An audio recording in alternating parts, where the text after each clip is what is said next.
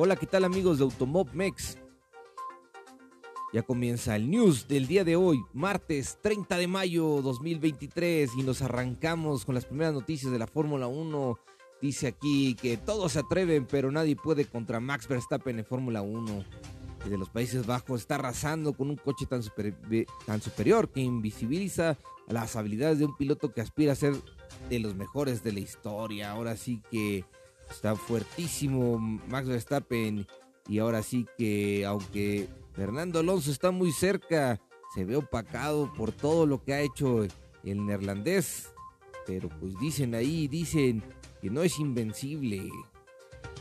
Tiene, dice, la rocambolesca propuesta de George Russell a Mercedes para adelantar a Lewis Hamilton. Dice, el joven pupilo de Toto Wolf estaba realizando una fantástica carrera hasta que cometió un doble error que tiró al traste sus opciones de podio. Chas, ahí sí lo vimos. Al pobre Russell dice: Rozó el podio el Gran Premio de Mónaco a pesar de partir carrera desde una muy retrasada octava posición. El piloto británico realizó la estrategia que hubiera podido permitir a Fernando Alonso disputarle el primer puesto a Max Verstappen, es decir, comenzó la carrera con neumático duro y cambió directamente al intermedio. Esto le permitió adelantarse a todos los que realizaron un cambio de compuesto antes, dice, con la única excepción de Fernando Alonso avanzando del mencionado octavo lugar a la tercera posición. Estrategia idónea con George Russell, dice pero bueno, pues no le sirvió de mucho porque ahí perdió el control y bueno, fue un también un desastre también para el pobre, pero no tanto, no tanto. Bien, dice los equipos tranquilos ante la exposición de los fondos de sus Fórmula 1. Ya ven que también este pues ahí estuvieron los el Red Bull de Checo Pérez eh, y el y el Mercedes de Lewis Hamilton sobre los cielos. Ahora sí que estuvieron a exposición, dice que a excepción de Aston Martin, dice los equipos de arriba se les vieron las vergüenzas durante el fin de semana, a lo que curiosamente no les ha importado. Y es lo que yo les venía comentando, muchachos. no porque ya, ya vean lo que les tienen abajo, pues ya van a saber, ay, vamos a copiar rapidísimo lo que tienen. Pues no, no es, no a todos los carros les va a aplicar lo mismo que tienen los demás, ¿no? Salvo otro tipo de pues de aerodinámicas, pero pues no, aquí realmente dicen que pues no, mm, dice todo el mundo ha estado por los aires en algún momento, así que es lo mismo para todos, explicó Horner, se toman fotografía de los fondos dentro y alrededor del paddock, dice suelen llegar en furgonetas, se trabaja en los coches con las persianas levantadas, cada equipo tiene fotógrafos espías para hacer fotos cuando estos están desmontados. Es algo común, dice. Así que no creo que sea la primera imagen que se toma del fondo. Muy bien ahí por la tranquilidad. Dice, ¿importa o no importa? Sin embargo, no todos están de acuerdo, pues señala que hay diferencias entre ver una pieza nueva y otra con uso pues se puede aprender mucho del comportamiento del vehículo por las zonas rosadas. Dice, realmente las diferencias en el fondo eran notables en, Mercedes, Ferrari y Red Bull, así que será interesante ver qué notas pueden cambiar tomando tras este Gran Premio de Mónaco. Nah, pues no creo. O sí, muchachos, ¿cómo lo ven? Y luego en otra noticia dice Otmar Snafnauer, dice, se cree que todos eh, se crece tras el podio de Esteban Ocon, dice, Sabemos lo que hace falta para ganar. La escudería francesa se resarció de la mala racha acumulada para sacar un tercer puesto con Esteban Ocon en el Gran Premio de Mónaco.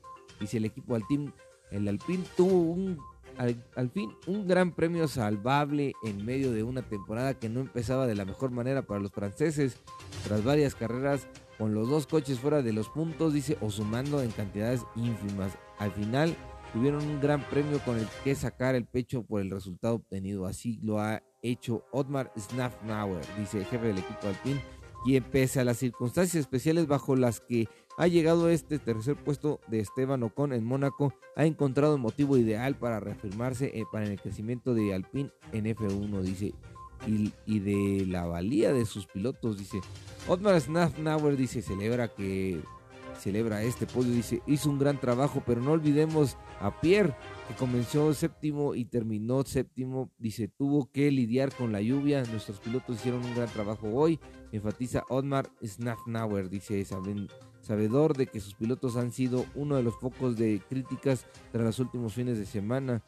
pues, yo creo que ya los regañaron a los dos porque ahora sí ya se vieron un poquito más centrados y contribuyentes con el equipo. Dice, es difícil y es más difícil cuando cambia. Dice, cuando estás en seco comienza a llover, pero quieres quedarte afuera porque es solo una parte del circuito y es donde es difícil. Cada vuelta que das es diferente, te mantienes al borde del agarre, pero cambia. Así que hicieron un buen trabajo. Valoró el ingeniero tras una carrera que tuvo todo para el pin y Ocon. Este, tras las presiones, las, la embestida de Carlos Sainz y luego la lluvia para finalmente acabar en el mismo tercer puesto en el que empezó bien ahí. Gasly este, dice que está decepcionado y confundido después de perder la oportunidad del podio de Mónaco. Pierre Gasly se quedó con emociones encontradas.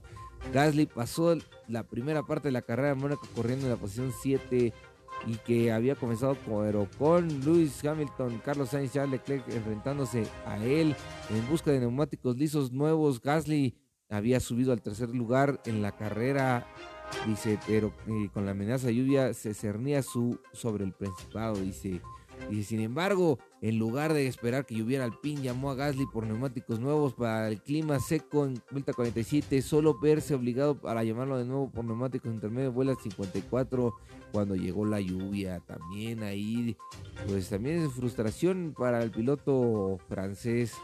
Y luego dice Charles Leclerc Dice, estamos demasiado lejos, dice, deprimido después de terminar en la posición sexta en la carrera de su casa, dice el piloto de Ferrari, nuevamente tuvo que lamentar lo que podía haber sido en casa y dice, después de recibir una penalización de tres lugares en la parrilla y registrar un lejano sexto lugar el día de la carrera, dice, Monegasco tiene un récord lamentable en su evento de casa gracias a problemas mecánicos, choques y errores estratégicos y antes de la carrera de este año solo había visto la bandera cuadros una vez en las calles donde creció después de terminar cuarto en la temporada pasada.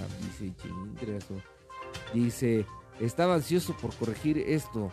Dice, pero una clasificación típicamente fuerte, fuerte hasta el tercer lugar se deshizo por una caída en la parrilla por obstaculizar al rival del McLaren Lando Norris y a pesar de la combinación de condiciones secas y húmedas durante el fin de semana, dice, finalmente terminó donde empezó la posición sexta. Dice, sí, exactamente después de la clasificación, los tres puestos de la parrilla de penalización saliendo sexto, no había mucho más que hacer.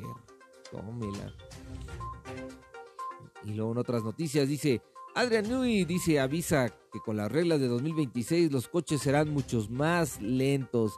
Dice, en 2026 entrará en vigor una nueva normativa.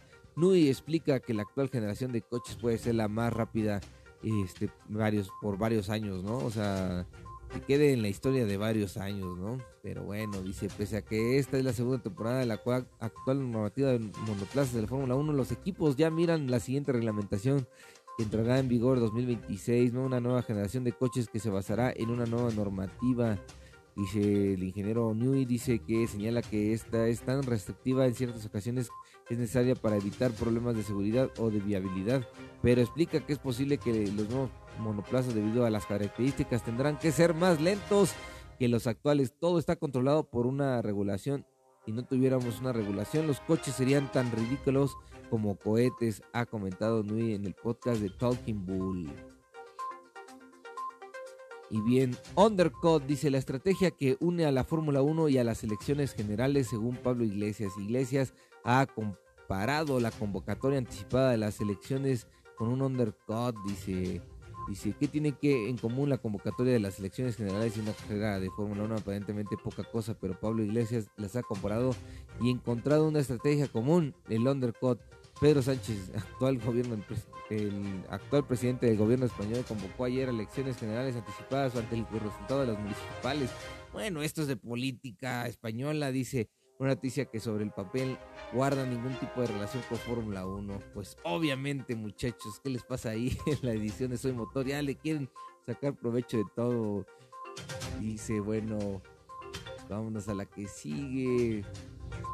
Helmut Marco dice, quedó conforme con Debris tras el Gran Premio de Mónaco Fórmula 1. Dice, Helmut Marco, asesor de Red Bull, afirma que la actuación de Nick Debris en el Gran Premio de Mónaco de Fórmula 1 dice que es lo que quiere ver de él en Alfa Tauri. Muy bien. Sí, se vio, se vio regular, ahora sí que se vio bien, o sea, no se vio, no se vio aspirativo y no la regó. pero pues obviamente pues si se vio bien pues mostrando un poquito bajo de rendimiento con un Alfa Tauri que pues debería estar muy superior, pues también hay que mucho pensar ahí.